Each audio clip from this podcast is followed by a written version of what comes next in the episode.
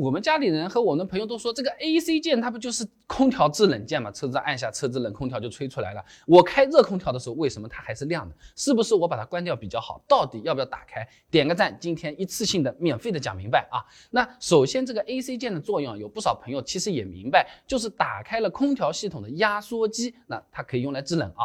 但其实压缩机它并不是只有制冷这一个效果啊，它还能除湿。那家里的空调是不是还有个什么干燥模式或者除湿模式的啊？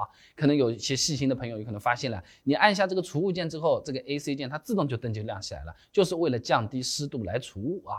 那么打开了这个 AC 之后啊，有些朋友有可能会担心啊，是不是吹出来这个暖风就没有那么暖了？热热风里面带了点冰的风出去了，甚至就直接吹冷风了？啊，这里其实也不用过度担心的啊，空调系统它都会给我们控制好的。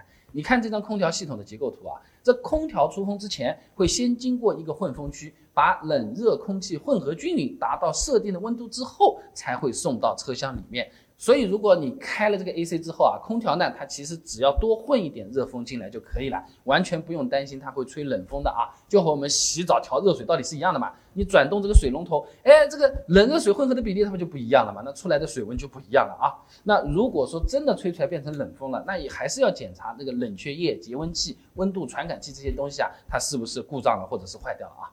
那说了这么多功能和原理，我们冬天开空调到底要不要点亮这个 AC 键呢？那如果我们车子开着开着前挡突然开始起雾了，那直接开除雾，AC 自然也就开。先确保驾驶安全比什么都要紧。其他日常开车的时候，其实是根据情况来的啊。那我们人的呼吸本身就会产生二氧化碳和水的，那车厢呢又是比较密闭的，如果一直开热空调不开 AC，一段时间之后啊，这玻璃上的确是会有水汽的，那车内的湿度它会变高的，尤其是你下过雨之后啊，还会感觉吹出来的风还有点潮湿的，这点南方的朋友们有可能更有体会一些啊。所以开了这个 AC，就算压缩机要耗油，油耗要多个百分之十啊。